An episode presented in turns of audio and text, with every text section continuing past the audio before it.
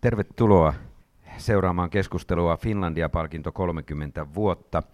Täällä meidän kanssamme keskustelemassa olevat ovat kriitikko Mervi Kantokorpi, tervetuloa. Hei. Veikko Sonninen, joka on ollut aika paljon tämän Finlandia-palkinnon alkuvaiheesta saakka mukana, tervetuloa. Kiitos, kiitos. Ja kriitikko Pekka Tarkka, kirjailija kriitikko Pekka Tarkka, sinähän olet ollut ihan alusta saakka tässä. Olet sanonut, että olet yksi tavallaan perustajajäsen. Kyllä se pitää paikkansa. Kerronko mä siitä nyt hiukan? No aloita vaikka siitä. No sattumalta olin Lontoossa vuonna 1983 ja lähtiessä kuulin huhuja siitä, että, että Suomen kirjasäätiö, joka oli siis kustantajien ja opetusministeriön yhteinen elin, suunnittelee siihen asti aivan toista luokkaa olevaa suurta kirjallisuuspalkintoa Suomeen. Ja kun olin Lontoossa, niin siellä oli juuri menossa Booker-palkinnon jako. Ja minusta se oli ihanteellinen malli Suomelle. Kirjoitin siitä lehteen ja, ja voi, voi sanoa mun käsittääkseni, että, että tämän johdosta suomalainen Finlandia-palkinto aika paljon jäljitteli tätä Booker-palkintoa. Niin se, mikä tässä jos sanon tähän väliin, niin, niin tässä Bookerissa minun mielestäni on edelleenkin parempaa on se, että siinä on niin sanottu pitkä lista olemassa, että, että tulee ensiksi tämä, että jos on laajemmin näitä ehdokkaita ja sen jälkeen tulee tämä, tämä, joka vastaa meidän tätä ehdokaslistaa ja sitten valitaan vasta se, se voittaja.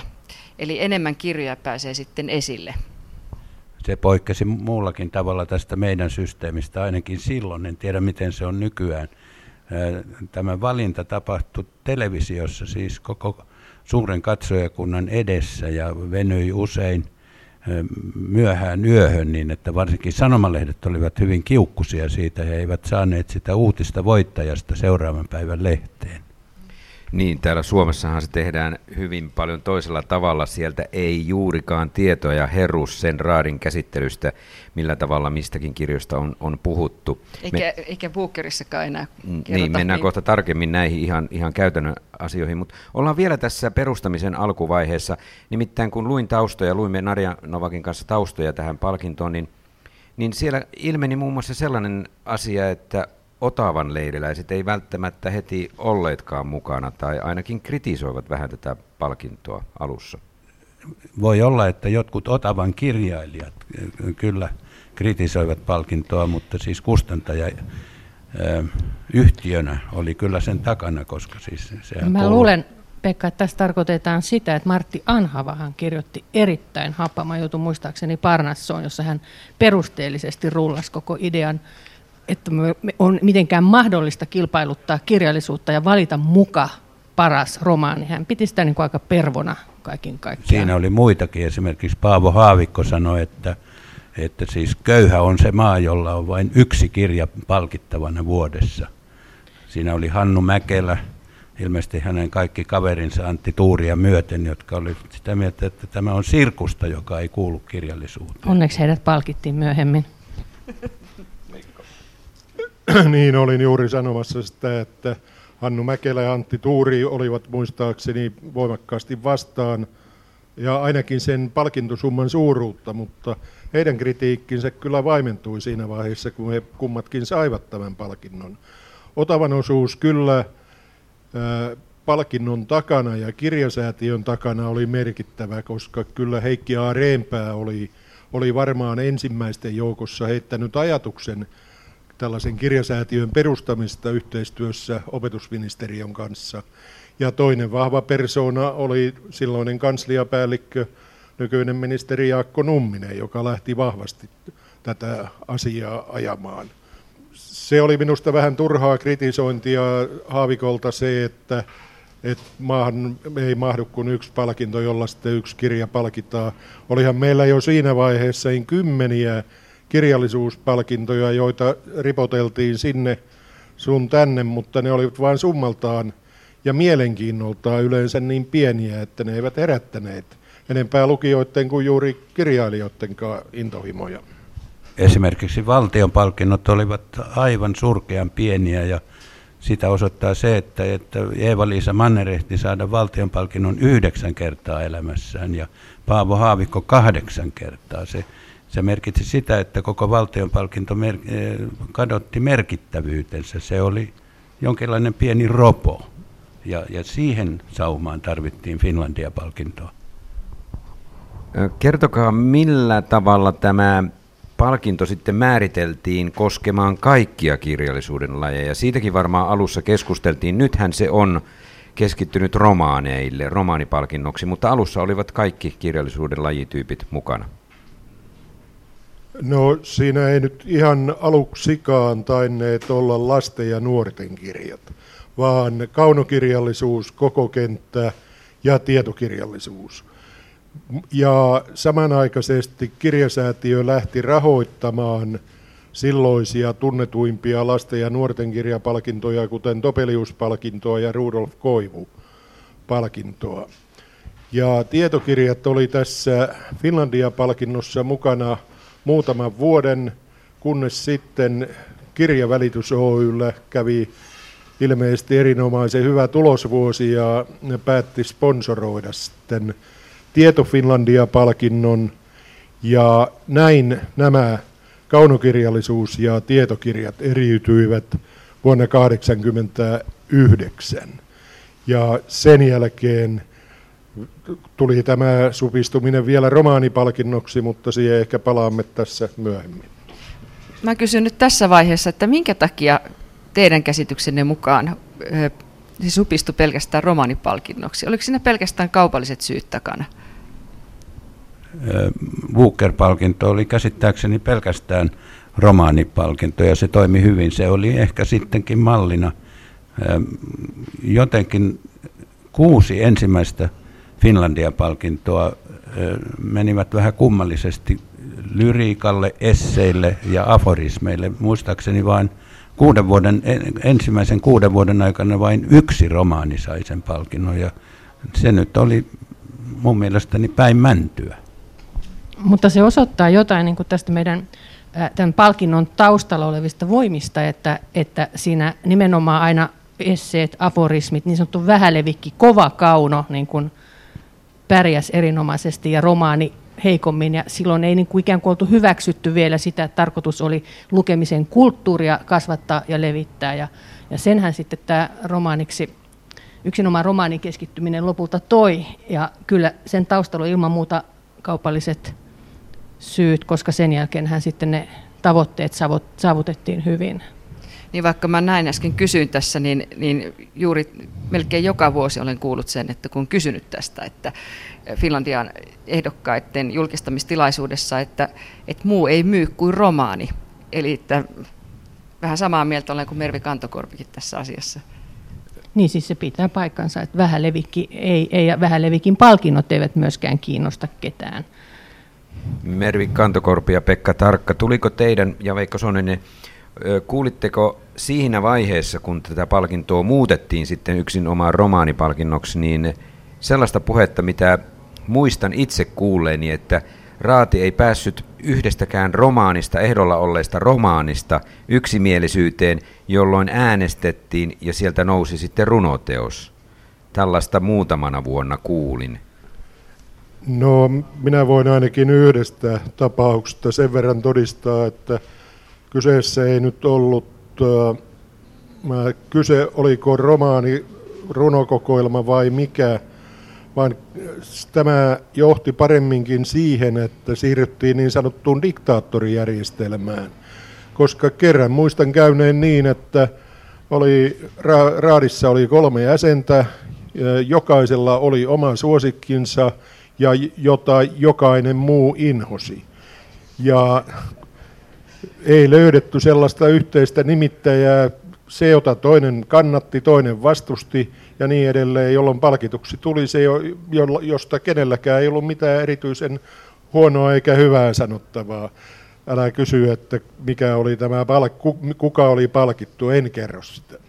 Mutta kuitenkin kävi niin, että, että näinä ensimmäisinä vuosina ennen diktaattori systeemiin siirtymistä, niin, niin tuota, erittäin monet hyvät romaanit, joilla olisi ollut myös mahdollisuuksia levitä suuren yleisön keskuuteen, jäivät kokonaan pois. Ajattelen esimerkiksi Matti Pulkkisen romaanihenkilön kuolemaa tai Kerttu Kaarina Suosalmen Ihana on Altun köl romaani, ja ne eivät saaneet ikävä kyllä Finlandiaa koskaan. Niin ehdolla oli tämä jälkimmäinen. Molemmat oli ehdolla. Ah, oli, en muistanut vaan tilastoista.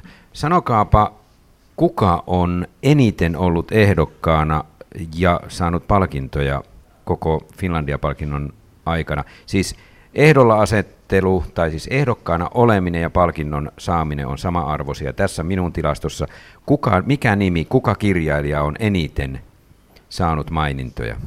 Tässä on pieni yllätys mun mielestä. Mä en osaa tuohon vastata, mutta se, joka on ollut useimmiten ehdokkaana ja eikä ole saanut palkintoa, mielestäni Jari Tervo, joka siitä joskus on julkis... Seppo pyörittää päätään. Ei pidä, ei pidä paikkansa, mutta kohta siis tulee mä luulen, että Pirjo Hassisella ja Juha Seppälällä on joku rekordi ainakin. Ei. Ei vai? No, Sano jo. Pirkko niin. Saisio, kuusi kertaa ehdolla ja palkittu kerran, kun ottaa huomioon Eeva Vain. Se oli se kuudes siellä. Okay. Joni, Joni Sihtesviik ole aika lähellä siellä? Kolme. Onko vaan kolme? Ves, äh, Buu Karpelaan viisi ehdolla oloa, joista kaksi voittoa, Kjell Westö neljä, Juha Seppälä neljä, Pirjo Hassinen neljä. Tämä on se kärki. Vähän yllättävää, että Pirkko Saisi on siellä ensimmäisenä. Mutta mitä nämä ehdokaslistat, siis tämä mitä sä Seppu sanoit, niin mitä se kertoo sitten, että miksi juuri he? Mitä teidän mielestänne? Ja ketä sieltä puuttuu sitten, että, että siitäkin tämä lista kertoo. On olemassa varmaan Mervi Kantokorpi voit heti mainita sellaisia maineikkaita hyviä kirjailijoita, jotka eivät ole kertaakaan olleet listalla, kertaakaan ehdokkaana. No siis tämä on nyt tämmöistä trivial pursuittia, mä en pysty muistamaan niin kuin tällä tavalla, mutta että, ja, et kuinka monta kertaa ja niin edelleen. Mutta siis että varmasti on ja, ja, ja mun käsitys on se, että monet kirjailijat kokee sen hirveän traumatisoivana, että ne ei ole esimerkiksi olleet koskaan edes ehdolla. Se, sehän tarkoittaa niin kuin sitä ikään kuin he eivät olisi olemassakaan, eli heidän täytyy suhtautua koko Finlandia palkintoon sillä tavalla, että se ei ole heitä varten.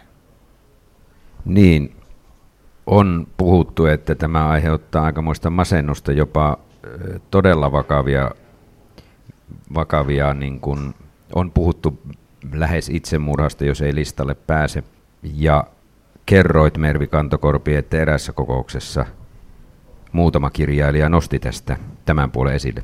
Joo, siis syyskuun alussa oli Päivälän kirjallisuuspäivät, semmoinen kaksipäiväinen Finlandia-palkinnon ympärille rakennettu teema. Siellä oli, siellä oli siis ehdolla olleita, palkinnon saaneita ja sitten mä olin diktaattorina ja se oli aika, aika kauheita kuunnella. Kyllä mä tiesin, esimerkiksi Pirkko Saisiohan on kritisoinut kovasti Finlandia-palkintoa silloin palkintopuheessaan.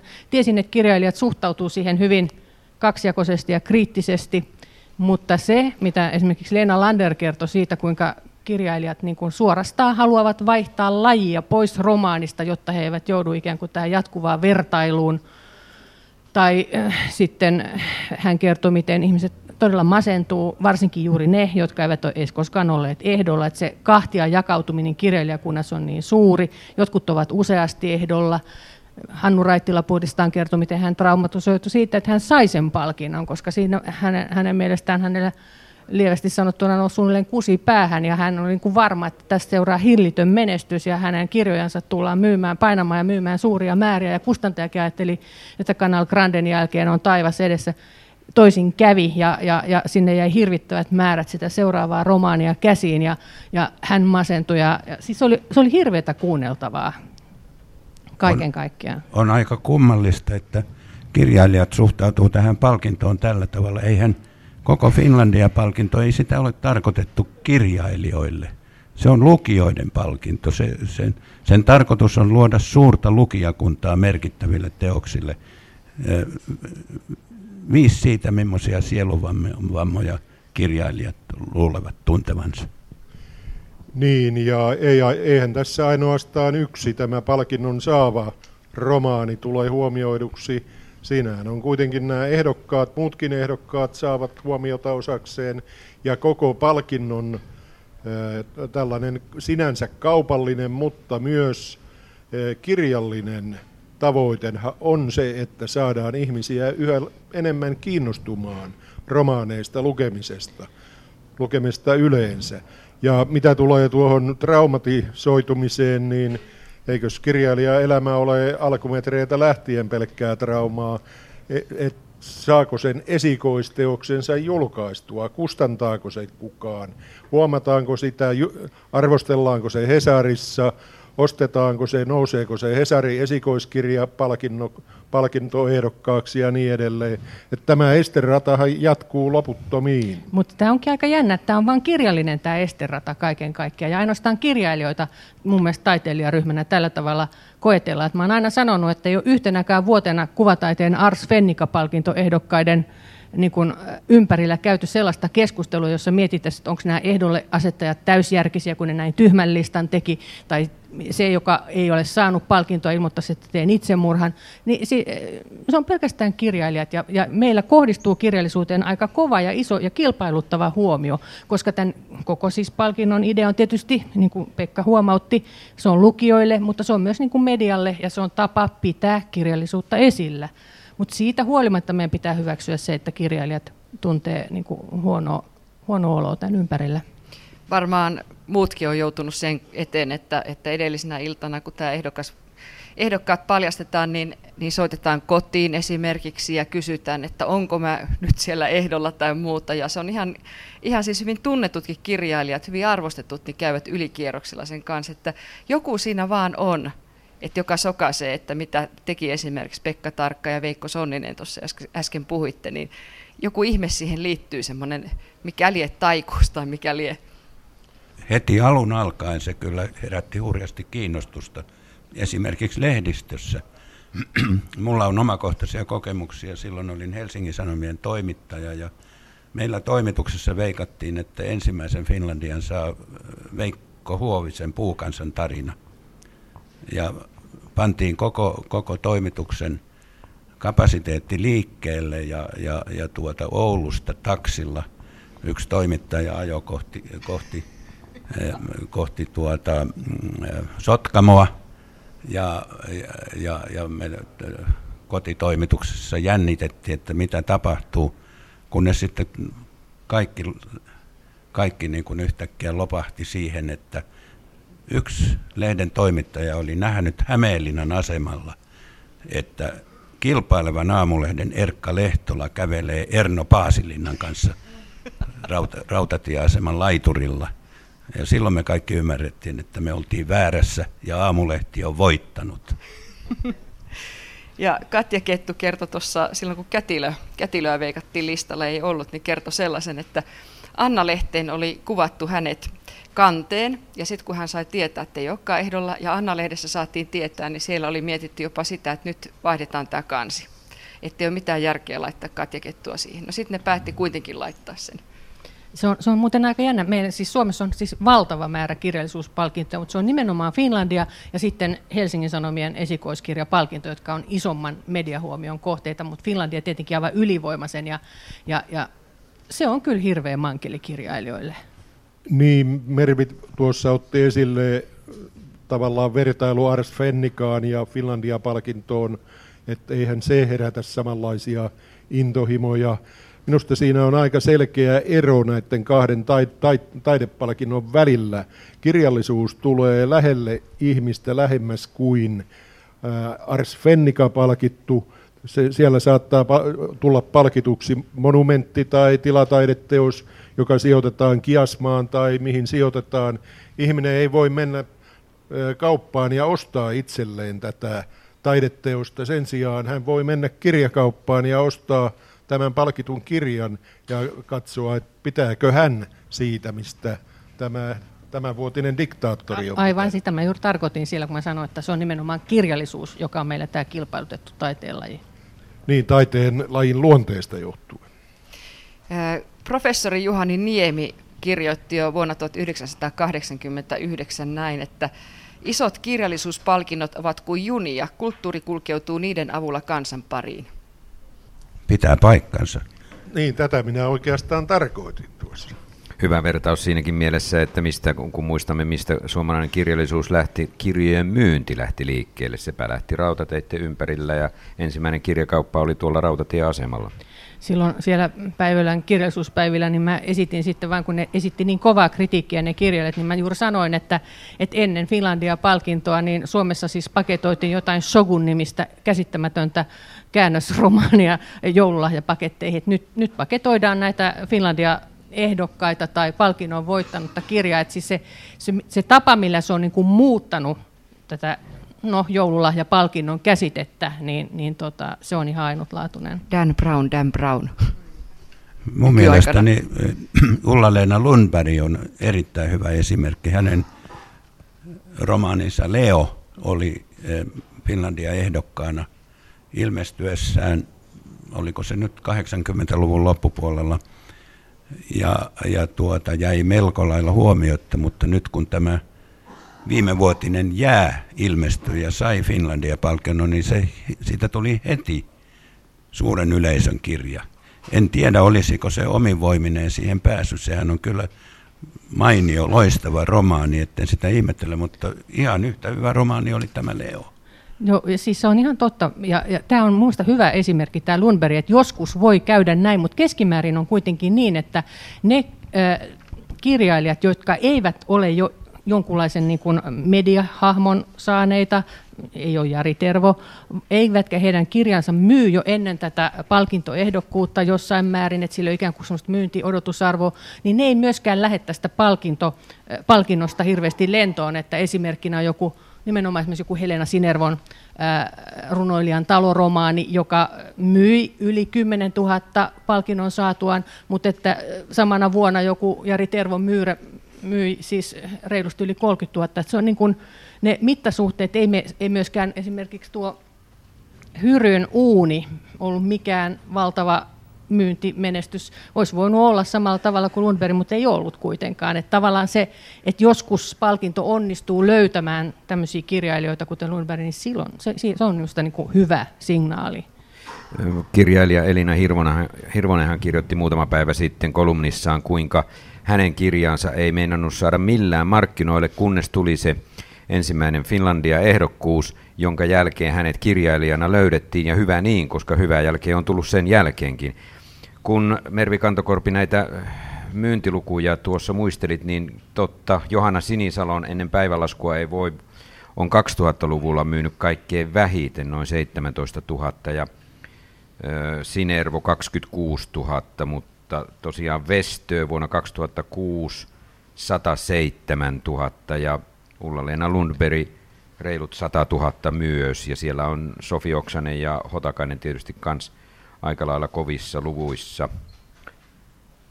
Hotakainen on tässä tilastossa vain 74 000, mutta sehän meni yli 100 000 kaikki. No sä puhut nyt niin kuin niistä luvuista, jotka ylittää sitten vielä sen vuoden. Mä puhuin niistä luvuista nimenomaan, jotka oli siihen joulumyyntiin ja vuoden loppumiseen saakka. Sehän on hyvin lyhyt siitä marraskuulta vuoden loppuun. Minkä takia alun alkaen tämä tehtiin niin, tavallaan jälkikäteen voi sanoa hölmösti, että se palkinnon saaja julistettiin vasta tammikuussa siinä alkuvaiheessa palkintoa. Silloinhan joulumyynti oli ohi. No siinä oli kai tällainen äh, vähän liiankin kunnianhimoinen kaupallinen tavoite kustantajilla, kun tammikuu ja helmikuu on vuoden hiljaisimmat kirjanmyyntikuukaudet niin kuviteltiin, että sijoittamalla tämä Finlandia-palkinto siihen tammikuun puolenvälin paikkeille, niin se tekee tästä kuukaudesta myös hyvän myyntikuukauden, mutta niinhän ei käynyt.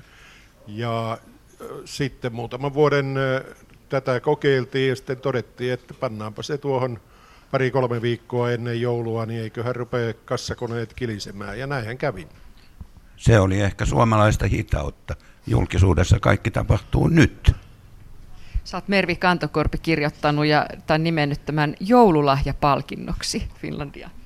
Niin, koska siis meillähän niin valtava osa kirjallisuudesta myydään juuri joulun alla ja se, että kun se palkinto sijoitettiin joulua edeltävään aikaan, se ehdokkuusasettelu ja palkinnon myöntäminen, niin, niin siitähän seurasi se lopullinen valtava että kasvuja, että Finlandia-palkinto todella kymmenkertaistaa parhaimmillaan kirjan myynnin. Se, ja tässähän on vielä sit se, että myös Helsingin Sanomien esikoispalkinto jaetaan tosin lehden vuosipäivänä marraskuulla, mutta sitten seuraa niinku tämmöistä niinku kasautumista just tähän kaikkein parhaimpaan myyntiaikaan ja mä en tiedä se myös ikävällä tavalla mun mielestä niin kuin koko kirjan vuosikiertoa säätelee erityisesti Finlandia-palkinto, koska esimerkiksi lehdessä nyt kaikki lehdet arvioi nopeata vauhtia romaaneja, jotta saadaan kaikki teokset esiin ennen kuin tulee nämä ehdokkuusasettelut ja sitten päästään niin kuin lyhyempään proosaan ja runoihin ja esseihin vasta myöhemmin. Ne on ehkä joskus koko Finlandia-tohinan jälkeen. Et se, se ei ole hyvä, siitä tulee tämmöisiä vinoomia. Siis syksyyn tulee tämmöinen romaani ähky. Kyllä. Veikko Sonninen, kun olet seurannut todella monen raadin työskentelyä, sanotko rehellisesti, onko koskaan mikään taho pyrkinyt vaikuttamaan raadin työskentelyyn? Havaitsitko miss, missään vaiheessa sellaista? En. Sano ihan rehellisesti. Puhun niin totta kuin osaan, uudempi pohjalainen sananlasku. Mutta ei tässä tarvitse venyttää omatuntoa. En ikinä huomannut mitään sellaista. Sen sijaan tällaista vähän outoa itsesensuuria moni, monet raadit pyrkivät harrastamaan esimerkiksi tyyliin, että eihän tuota nyt tarvitse pistää ehdokkaaksi, sehän myy muutenkin niin hyvin. Ei se tätä palkintoa tarvitse. Ja tällaisia ääniä saattoi kuulua ja kun olin näissä, tässä, näissä lautakunnissa sihteerinä lähes 20 vuoden ajan, niin mä kyllä aina puutuin tähän sitten, että tällaisia ajatuksia ei kannata ainakaan ääneen sanoa, että ei niillä ole mitään merkitystä tässä, tässä palkintoprosessissa yhtä vähän kuin oli kustantajan nimellä tai kirjailijan sukupuolella. Jos en väärin muista, niin ihan lähivuosina oli sellainen lista, jossa kaikki ehdokkaat oli naisia. Mutta se johtuu siitä, että Hannu Marttila pitää niin paljon naisista.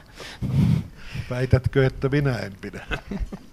2001, kun olin itse raadissa, niin, niin mä muistan, kun tehtiin se ehdokaslista, niin heti sen jälkeen sanottiin, että tämä lista ei sitten myy. Ja harmitelle. Entä onko olemassa niin sanottuja kirjoittamattomia sääntöjä, että vähemmistökulttuurit, kielet täytyy näkyä jollain tavalla kuuden joukossa? Ja se yksi ehdoka, esikoinen? Ei kai, ja kaikeksi onneksi ei ole. Mä muistan silloin 70-luvulla ennen, ennen kuin tämä palkinto oli oli perustettu, niin, niin olin eräissä lautakunnissa mukana. Silloin piti muka aina ottaa huomioon kirjailijan kotipaikka, sukupuoli, hänen intressiryhmänsä. Palkintoa yritettiin jakaa Mikkelin lääniin, vaikka siellä ei ollut yhtään kirjailijaa. Tämä oli siis semmoista falskia demokraattisuutta ja jonka nyt sitten Finlandia-palkinto on onnellisella tavalla hävittänyt maasta? No ei ainakaan minun aikanani mitään tällaista kiintiöajattelua harrastettu enempää säätiöhallituksessa, joka nämä raadit aina asetti, kuin sitten myöskään raatien keskuudessa. jonkin verran pulinaa tuli, tuli siitä, jos jonakin vuonna ei ollut ruotsinkielistä jäsentä valintaraadissa. Tällöin pelättiin, että ruotsinkieliset kirjat jäävät sitten vähemmälle lukemiselle. Ja samaten muistan kerran yhtenä vuonna syntyneen aikamoisen Mekkalan, kun, kun, kun ehdokkaiden joukossa ei ollut yhtään ruotsinkielistä kirjaa, ja julkisuus oli vahvasti sitä mieltä, että nimenomaan yksi olisi pitänyt olla. Se oli Kjell Westön Leijat Helsingin yllä, ja tämä raati ei, ei sitä kelpuuttanut, ja tämä nostettiin kielikysymykseksi, jota se nyt ei vaan ollut. Läsnä olleena todistan, että päätöksen tehneet kolme raadin jäsentä vaan olivat sitä mieltä, että se ei mahdu tälle listalle. Mä vielä tätä Sepon kysymystä jatkan sillä tavalla, vatkaan tässä eteenpäin, että, että onko olemassa jotain teidän mielestänne semmoisia kirjoittamattomia sääntöjä, jotka tulee vähän niin kuin tuolta jostain ei nyt alitajunnasta saata tulla, mutta jollain tavalla elää siinä sen palkinnon ympärillä? No mä, mä en ole ollut koskaan siinä ehdolle asettavassa raadissa enkä missään vastaavassa, mutta semmoinen niin haju mulla on, ja kun mä katson niin kuin vuosittain, koko 2000-luvun on nyt seurannut sitä, millaisia listoja tehdään, että yritetään tehdä niin kuin leveitä ja kattavaa listaa mahdollisimman hyvin, ja siis semmoista, niin kuin, että kaikki saa joululahjan. Siellä on yksi tyttöjen kirja ja yksi poikien kirja. Että se on aika niin kuin huomioitu, nyt jotkut on huomioon kerran ainakin dekkarikin on huomattu, ja niin edelleen. Että yritetään saada semmoinen lukemisen kulttuuria hyvällä tavalla edistävä lista, ja minusta se on hyvä. Mä esimerkiksi toivoisin, että ajateltaisiin vielä enempi niin kuin sitten niin päin, että ne ei olisi kaikki historiallisia lukuromaaneja, vaan että siellä olisi myös esimerkiksi, mä olisin toivonut kovasti, että neuromaani olisi ollut ehdolla, tämä kokeileva ylijuonikkaan romaani, jotta se olisi pantu siihen, niin se olisi, ei olisi ehkä tarkoittanut sitä, että sen hirveän monet lukee, mutta se olisi ollut esittelyn kohteena, puheen kohteena. Ja minusta usein niin nämä keskustelut, vaikka ne on olleet usein kauhean riitasiakin, niin on olleet hyviä. Siinä on sitten keskusteltu siitä, minkälainen suomalainen romaani on ja, ja, ja minkälaisia niin näkökulmia siitä milläkin hetkellä esitetään. Tässä tulee taas tämä kiintiöajattelu esiin, jota mä kyllä vastustan. Ei, ei ole muita sääntöjä kuin se, että lautakunnan tai, tai valitsijan mielestä valitaan parhaat mukaan? No, mun mielestä ajatus parhaasta romaanista on aivan mahdoton ja mä hakisin mieluummin niin kuin semmoista edustavaa settiä. Paras on tietysti aivan subjektiivista, että mitään objektiivista en tarkoita, mutta, mutta tuota, tämähän on aika paljon niin kuin yksilöiden valintaan pohjaava palkinto. Nimenomaan, nimenomaan siihen pyrittiin, pyrittiin silloin, kun siirryttiin tähän yhden päättäjän systeemiin, että e, kyseessä ei suinkaan ole mikään parlamentaarinen komitea, joka tekee päätöksen, vaan se päätöksenteko annetaan yhdelle ihmiselle, jolloin se on selkeästi yhden ihmisen subjektiivinen lukukokemus, sellainen, joka joka on tehnyt häneen suurimman vaikutuksen, jolle hän päättää antaa palkinnon. Ei sen enempää. Mutta se on sen yhden ihmisen lukukokemus kuudesta romaanista. Se yksi ihminen voisi ottaa myös jonkun muun romaanin sen kuuden setin ulkopuolelta. Näin on käynyt. Mutta mä uskon, että Raati ja tämä diktaattori tajuaa kyllä, että se on heidän oma valintansa, heidän oma mielipiteensä, mutta jopa kirjailijat ja yleisö erityisesti suhtautuu ikään kuin siinä valittaisi vuoden kuusi parasta ja niistä se ykkönen sitten vielä lisäksi. Mä oon tässä vähän enemmän Mervi Kantokorven kannalla kuin, kuin yllättäen kuin Pekka Tarkan kannalla. Nimittäin mä näkisin kanssa, että Finlandia-palkinnon alla olisi jollain tavalla ää, tällaista kirjallista moniulottuvaisuutta ikään kuin ruokkiva tehtävä. Ei välttämättä se, että se olisi hyvä lukuromaani tai että se olisi vahva historiallinen romaani, vaan että se sisäänsä sulkisi myös aika lailla laajan kokeellisuuden, joka kuitenkin kehittää romanitaidetta eteenpäin. Tämä on, Pekka Tarkka, ehkä sinun mielestä sitten ikään kuin ahdistava tai kangistava ennakkoasenne tuolle palkinnolle, mutta näin minä sen mieltäisin. Tarkoitatko, että sääntöihin pitäisi laittaa, että siellä pitää olla yksi kokeellinen romaani sitten myös? Millä se muuten pystyy sinne saamaan? Tuo, niin. No en mä tiedä, siis mun mielestä jo siinä, että, että vuodesta toiseen nämä ehdolle asettelut tekee kirjallisuustoimittajat, kriitikot, kirjastoihmiset, kaikki siis niin kuin voi sanoa jonkunlainen äh, kulttuurin kirjallisen porukan – asiantuntijaryhmä, niin, niin sitten on kuitenkin niin yhtenäiskulttuuri siinä kohdassa, että ne tekee aika samankaltaisia sortimentteja aika hyvin. Esimerkiksi me tässä voidaan ennakoida, mitkä nyt varmaan tulee listalle, kun tiedetään, ketkä sitä on tekemässä. Ja sitten jos siellä on jotakin hirveitä poikkeamia, niin sitten sanotaan, että oho, tämäpä yllättävää. Mutta mä tarkoitan, että kysin on, mm, kun on näin pienestä kielestä ja, ja yhdestä ajankohdasta kysymys, niin hirveän iso yhdenmukaisuuskin mun mielestä. Niin, kyllä minusta tämmöinen kirjallinen establishment, joka näitä, näitä päätöksiä tekee, niin sehän on aina ollut olemassa. Kouluhallituksen arvosteleva kirjaluettelo ilmestyi aikanaan vuosikymmeniä ja se oli tämmöinen katekismus ja kaanon, tosi loppu jo 50-luvulla, mutta ainahan näitä tulee tilalle sitten vastaavia elimiä, epävirallisia tai virallisia. Mutta se, että millä tavalla tavallisten lukijoiden ääni saataisiin paremmin kuulumaan, joka ehkä laventaisi sitten tätä kenttää, niin mä en oikein usko, että siihen, siihen ihan helposti keinoja löytyy. Muistan kyllä, että, että minullekin saattoi soittaa ehdokasasettelun jälkeen vihainen kansalainen, joka moitti tätä listaa, että tässä ei ole mitään järkeä, että minkä takia tällaisia meik- niin kuin meikäläistä ei pyydetä tänne raatiin. Että hän lukee paljon ja mielestään niin on paljon arvostelukykyisempi kuin kukaan näistä. Kysyin sitten, että kuinka monta romaania vuodessa tulee luettua. No kyllä, melkein yksi kuukaudessa. Sanoin, että no mitäs jos lukisit sata romaania kuukaudessa, niin sitten voisit ruveta pyrkimään tänne raatiin. Yleensä se keskustelu loppui siihen. Kyllä minusta tuntuu, että tämä palkinto on toiminut aika hyvin sillä tavalla, että tämmöistä yksipuolista lukuromaanin tai historiallisen romaanin suosintaa ei ole näkynyt valikoimat on ollut monipuolisia ja, ja mun subjektiivisesta näkökulmasta niin, niin palkitutkin on ollut aika onnistuneita. Siis munkin mielestä on ollut aika monipuolisia äh, niin kuin valikkoja, mutta että kyllähän niin kuin, sitten kun menee tuonne Blogistaniaan, niin kyllä siellä herjataan kovasti, että se on täysin valtavirtaistunut palkinto, että siellä nimenomaan valtavirta kirjallisuutta ja romaania nostetaan ja että sieltä puuttuu kaikki poikkeamat. No ei aina, mutta että siis aika usein puuttuu ja aika usein musta tuntuu niin kuin ikään kuin täytetään niitä kustantajien odotuksia, että, että mitkä olisi niin kuin niitä joululahjakirjoja.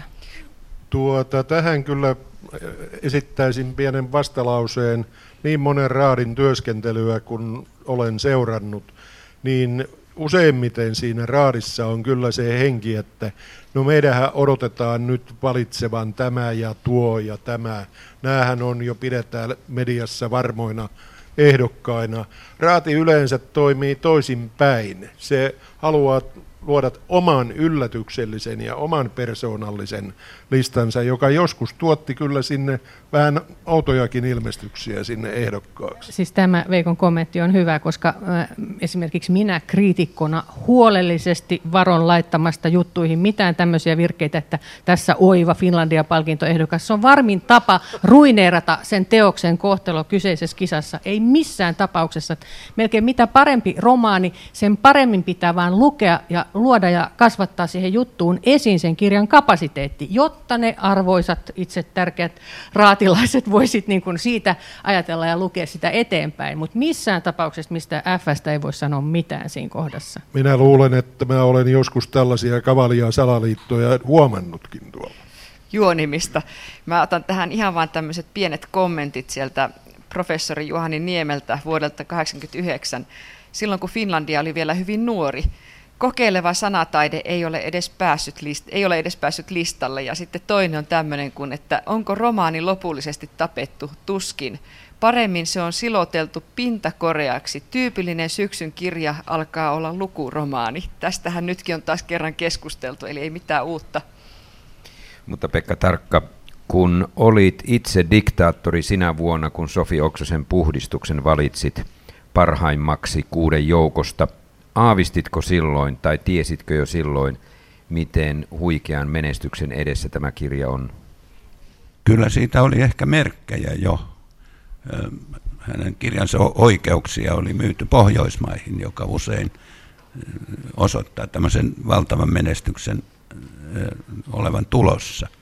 Mutta, mutta sitä, mitä seurasi, en kyllä ikinä uskonut kyllähän se ja moni muu täällä palkinnon saaneista niin osoittaa sen moninkirjavuuden ja sen, sen itse asiassa sen hyvyyden, mitä romaanikirjallisuus tällä hetkellä Suomessa on. Vuosikymmenistä toiseen kertautuu, kertautuvat juuri tällaiset puheet, että romaani on kuollut tai romaani on ö, pyöristynyt niin, ja pyöristynyt mitään sanomattomaksi. Minusta se ei näy, näytä siltä. Niin ja Matti Pulkkinahan ei sentään tappanut romaania, vaan ainoastaan romaanihenkilön. Kevennys. Kyllä me meinataan tämän ohjelman loppupuolella kiskoa teistä irti ehdokkaita tältä vuodelta, että ilman sitä ette tästä penkistä irti pääse, vaikka Mervi Kantokorpi sanoit, että et, e, mielelläsi laitat tätä F-kirjainta kirjan yhteyteen. Mutta katsotaan vähän vuosia taaksepäin näitä ehdolla olleita ja voittaneita. Mitä tuosta 30 vuoden historiasta nousee sellaisia kirjoja, jotka teille ovat jääneet hyvinä mieleen ja tärkeinä mieleen? Entä sitten sellaiset ehkä vähän ihmetystäkin herättävät? Tuleeko Pekka tarkka sinulle mieleen? Mulla on kyllä listat täällä. Mä voin näyttää sulle, vai onko sulla ylösmerkittynä joitakin? Usein näyttää siltä, että, että siis palkinto on, on korjannut virheensä. Että esimerkiksi Vuukarpelaan ei saanut tästä Sibelius-romaanistaan palkintoa, romaanista Axel, mutta mikä, mikä sitten korjautui kai kaksinkertaisesti myöhemmin. Samaten voi, voi, voisi Hannu Raittilan yhteydessä ihmetellä sitä, että eh, hänen ehkä loistavin romaaninsa Ei minulta mitään puutu jäi ilman palkintoa. Ja sitten sen sai Canal Grande, joka on tietysti mainio romaani sekin, mutta ehkä ei sama luokkaa kuin tämä. Siltikään ei voi puhua siitä, että palkinto olisi palkinnut elämäntyöstä, vaan nimenomaan siitä yhdestä kirjasta. Minulle kertoi Torsti Lehtinen, kun Helvi Hämäläinen vuonna 1987 sai tämän palkinnon, niin Torsti Lehtinen oli silloin samassa pöydässä istumassa, kun sen tieto Helvi Hämäläiselle tuli, niin Helvi Hämäläinen pomppasi pöydästä tuolista ylös, polki jalkaa lattiaa, maanitteli oikein, että mitä ne minulle tämmöiselle vanhalle ämmälle palkinnon antoivat, olisivat antaneet sen paljon nuoremmille – mutta sitten kun hän palkinnon vastaanotti, niin hän, hän antoi sille kovastikin arvoa. Mitäs Mervi, Miltä, mitä se sinulle Tarkoita, kertoo tämä lista? Kysyttekö nyt, että, siis, että mikä näistä on niin kuin ehdot? No, minusta tässä on monia tällaisia, mistä tuo Pekkakin sanoi, että, niin kuin, että hyvälle kirjailijalle, mutta ei sen parhaalle, toistaiseksi parhaalle teokselle on mennyt palkinto. Tämä, esimerkiksi Mikko Rimmisen Nenäpäivä sai Finlandia-palkinnon, mutta Pussikalja on minusta ja ehkä myöskin Pölkky niin vielä parempia kirjoja. ja sitten, sitten toisaalta äh, Rosa Liksom saa tästä hytti numero kutosesta Finlandian. Se on oikein hyvä kirja, mutta Graceland vielä hienompi mun mielestä. Että, mutta ei, ei, siis, ei, näissä mun mielestä ole mitään niin kuin semmoista, mun mielestä ehkä puhdistus oli niin kuin semmoinen, että, että se jää elämään ilman muuta. Ja sitten mun mielestä myös Juoksuhaudan tie on, on sellainen romaani, että et, et se varmaan jää henkiin pidemmäksi aikaa. Mä liputan kyllä kans Rimmisen pölkyn puolesta, koska se on aivan riemastuttava romaani. Siltikin olin vuonna 2004 siinä esiraadissa, joka valitsi Pussikalja romaanin ja tyyli oli jo aika lailla mukaansa tempaava jo siinä vaiheessa Rimmiselle. Yksi, joka ei ole saanut palkintoa, on tietysti Jari Tervo. Ja minun mielestäni hänen olisi ehdottomasti pitänyt saada se viime vuosituhannen puolella, siis 90-luvun lopulla, jolloin käsittääkseni minun mielestäni, taas subjektiivinen mielipide, ilmestyivät hänen parhaat romaaninsa. Tähän mennessä parhaat? Siis esimerkiksi Tähän Myyrä. mennessä parhaat. Vai? Ne olivat tällä vuosituhannella. Niin tarkoitat todella sitä romaania. Esimerkiksi romaania Minun sukuni tarina, joka Joo. on aivan loistava. Niin, jos itse sitten muistelen näitä menneitä palkittuja ja palkitsematta jääneitä, niin en ole lukenut toiseen kertaan Hannu Mäkelän mestaria, mutta se ainakin silloin, kun sen luin, niin se, se kyllä tosiaan kolahti, kuinka Mäkelä oli mennyt Eino Leinon nahkoihin, eikä ehkä ihan päässyt sieltä helposti uloskaan. Sitten myöhemmin palkituista, niin kyllä vaikka ei nyt ehkä edusta ihan sitä mielilukemista, niin kyllä Karpelaanin kesän varjot onhan se aivan uskomattoma.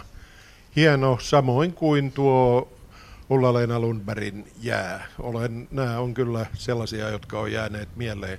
Pekan kanssa olen samaa mieltä siitä, että Jari Tervo olisi palkintonsa ansainnut ja nimenomaan no, joko jo tuosta pyhiesi yhteyteen tai sitten minun sukuni tarina. Ne olisi ollut sellaisia, että joka olisi vapauttanut myöskin kirjailijan tästä trauman kohteena olemisesta, että eikö hän ikinä sitä palkintoa saa. Niin ja mun mielestä sitten jos nyt halutaan ajatella, että hän on edustanut jotain valtavirtaa, niin ottakaa myyrä, niin kuin hän itse on kuvannut, se on Suomen keskeytetyin joululahja. Et siis kukaan ei halunnut lukea sitä loppuun, se oli sen verran kokeellinen ja vaativa, mutta myös hyvin kiinnostava ja hyvä romaani. Kyllä, samaa mieltä. Yksi nimi, joka täältä puuttuu mielestäni listalta, ei ole koskaan ollut ehdokkaana, oli Arto Salminen. Ilman muuta äh, sen lyhyen kirjallisen uransa aikana hän teki niin hyvää jälkeä, että jollain teoksella olisi pitänyt huomioida, mutta näitähän on varmaan muitakin. Olen, olen täsmälleen samaa mieltä ja uskon, uskon, että jos Arto Salminen olisi saanut elää, niin se palkinto olisi jo joko hänellä tai tulossa. Mutta ehdottomasti sillä listalla, jo, jo, jolle palkinnon saajat nousevat. Entä mitä tässä on sellaisia kummajaiset, että varmaan ehkä muista hyvin tarkkaan näitä ehdolle asetettuja, mutta onko jäänyt mieleen semmoisia vähän niin kuin omituisuuksia, jotka ovat syrjäyttäneet paljon ansiokkaamman teoksen esimerkiksi? Mä en nyt muista siis niitä, mitkä on ollut nämä syrjäyttäjät, mutta et onhan niin kuin siis sanotaan nyt vaikka vuonna 2000 Pirjo Hassisen mansikoita marraskuussa ei ollut ehdolla, vaikka olisi ehdottomasti pitänyt olla. Ja voin nyt sanoa sen, että tiedän, että se olisi saanut myös Finlandia palkinnon Auli Viikarilta, jos se olisi ollut ehdolla, mutta kun se ei ollut. Silloin kun minä jaoin palkintoa, ää, ää, annoin sen Pirkko Saision erokirjalle, punaiselle erokirjalle, mutta jos ää, Jyrki Vainosen Mykkä Jumala olisi ollut ehdolla, niin se olisi saanut Finlandia-palkinnon. Kerrottakoon se nyt tässä. Entä Pekka Tarkka ja Veikko Sonninen? Tuleeko teille mieleen mitään? Mä oon ollut kaksi kertaa mukana, ensimmäisen kerran lautakunnan jäsenenä ja, ja si, silloin kyllä mun, mun mielikirjani meni läpi. Ja sitten mä olin diktaattorina ja silloin se meni tietysti läpi. Meidän silmiimme on pari pistänyt tästä Hilkka Ravilo, Mesi Marjani Pääskyni mun. 97 Antti Tuuri voitti lakeuden kutsulla. sitä. Ja sitten siinä, jos mainitsen nämä muut ehdokkaat siltä vuodelta, niin Kari Hotakaisen klassikko, Pirkko Lindbergin Candida, Joni Shiftesviikin Yli tuulen ja jään, Lars Sundin Landhandelsson. Eli tota, tämä oli kyllä semmoinen, mikä herätti varmaan, tai yleisestikin ihmetystä tämä Hilkka Ravilon teos. Lars Sund on yksi niitä, joka ei koskaan saanut palkintoa, jonka hän olisi ehdottomasti ansainnut. Ja mikä oli tämä Voijaa minun poroni hetkinen, mikä vuosi se oli tämä äh, naiskirjailija? Kirsti Paltto. Kirsti Paltto. Silloin kai puhuttiin jonkin verran vähemmistökulttuurin huomioimisesta, että täytyy olla mukana. Minä en ollut silloin vielä kuvioissa mukana, mutta kuulin edeltäjältäni, että kyse oli juuri siitä, eikö tässä valintaraadissa oli, oli Lapin mies Oiva Arvola jäsenenä, joka vaatimalla vaati, että kun joku on kerran saameksi jotain kirjoittanut, niin se pitää olla listalla. Ja niin se sinne kai meni. Arvola voi kiistää tämän, jos haluaa. Ei tässä meidän, meidänkään tarkoitus ole moittia menneitä edel, edeltäviä raateja, ei vaan, vaan ikään kuin käydä läpi, että miten monen kirjavaa tämä kuitenkin on tämä ehdokasasettelu ollut. Ja eihän se välttämättä pidä edes, edessään edes miinusmerkkiä, vaan hyvähän se on, että siellä on tätä kirjavuutta. Mutta sitten tulee aina tämä jokavuotinen keskustelu, että mikä jää pois, kun nämä kuusi on valittu. Mutta eikö se aika merkillistä, että, että tästäkin vallitsee suhteellisen yhtäläinen tai yhteinen käsitys aina raadin ulkopuolisilla kirjallisuuden kanssa tekemisissä olevilla ihmisillä, että, että mikä siellä olisi pitänyt olla? Joo, sitä mä juuri tarkoitin, että millä tavalla niin kuin homogeeninen tämä meidän kirjallinen establishment on, että, että ennen kuin aloitettiin tämä ohjelman teko, niin keskusteltiin juuri Nadia Novakin kanssa, että silloin kun Kristina Carsonen, herra Darwinin puutarhuri, ei päässyt ehdolle, niin me molemmat saimme itkupotkuraivarit ja olimme kauhean vihaisia siitä ja halusimme niin kuin protestoida ja sehän kuuluu, tai se on kuin peli ja leikki, mutta et siis aika, aika niin kuin samat käsitykset mun mielestä on usein siitä, että mikä olisi kuulunut olla. No, otetaan tämän kirjakerhon loppupuolelle nyt pieniä povauksia siitä, mitkä ovat teidän lukuelämyksiä tältä vuodelta. Kuka uskaltaa aloittaa? Minä voin aloittaa, koska mä sanoudun siitä irti. Mä, mä olen eläkkeellä ja mä odotan sitä, sitä, sitä Finlandia ehdokkaiden listaa ja alan sitten lukea syksyn kirjallisuutta sen mukaan. Niin, eli kyllä sinulla jotain on tältä vuodelta sanottavissa. Eipä olekaan, mä odotan sitä listaa. Sitten mä olen lista... tavallinen lukija. Mä Sitten, sittenhän lista toimii hyvin, koska se ö, tarjoaa sinulle mielenkiintoista luettavaa. Näin on. No Pekka vei melkein sanat suustani sen jälkeen, kun en enää ole niin kuin viran velvoittamana tässä Rolianssissa mukana, niin enpä oikein kovin paljon varhaisvaiheessa kotimaista kaunokirjallisuutta syksyn aikana seuraa. Ja nyt on, olen ollut niin paljon matkoilla ja muualla, että mä en oikeastaan ole lukenut juuri mitään kotimaista kaunokirjallisuutta, että yhtään tärppiä ei täältä tule. Viimeinen oljenkorsi. No, niin, no mutta siis nyt, koska nämä molemmat ilmoittautui eläkeläiseksi ja minä olen taas ihan työn raskauttama ja mä olen lukenut tosi paljon tänä vuonna romaaneja. Mä kyllä aion sanoa, että mä en halua ladata tähän nyt mitään kuuden settiä enkä kymmenenkään settiä. Et, et mä haluan antaa sille raadille täyden vapaudun ää, tehdä semmoisen valikko, kun he tekevät. Aika taitavasti puhuvat itsensä ulos tästä, vai mitä se? Kyllä. Politiikko aineesta. Pitäisikö meidän sitten te. myös tehdä sama vai laitetaanko listat pöytään? No, katsotaan. No kyllä, kyllä mä omasta mielestäni ryhdyn tähän nimileikkiin. Ja mun mielestä viime keväänä Riikka Pelo jokapäiväinen elämämme on ehdoton lukuelämys. Auli Leskisen esikoisromaani Chilen vallankaappauksesta myös. Ja Pauliina Rauhala, Marissa Rasikoskinen, Kari Hotakainen, Asko Saalberi. Otetaan Veikko Sonnenen tähän loppuun vielä yksi yllättävä kysymys. Kun kustantamot asettavat nämä kirjat ehdolle – niitä tulee kymmenittäin, niitä tulee 100-150 vuosittain. Ja ne toimittavat ne kappaleet kirjasäätiön tiloihin. Miten mahtava kirjavarasto siellä on? Onko ne laitettu kiertoon? Kyllä ne on laitettu kiertoon. Jokainen raadin jäsenen saa oman kappaleensa ja yksi tällainen arkistokappale, jolla säätiö seuraa, mitä on lähetetty ehdolle, niin se tulee, tulee säätiön toimistoon, mutta kyllä ne sieltä sitten heti palkinnon jaon jälkeen pyritään, pyritään saamaan divareihin tai mihin joululahjoiksi kuka haluaa, mutta valitettavan paljon on, on vain niin, että vallankin kotimaista vähemmän tunnettua romaania, niin sitä on vaikea saada upotettua divariinkaan. Siispä joululahjoiksi.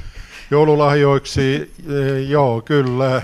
Kuka kiittää sitten mistäkin kirjasta. Säätiöhän voisi aloittaa sellaisen käytännön, että lahjoittaisi kouluille nämä kirjat, mitkä ovat luettuina. Sitä sopii ehdottaa nykyiselle säätiöhallitukselle. Kiitoksia Mervi Kantokorpi, Veikko Sonninen ja Pekka Tarkka. Kiitos.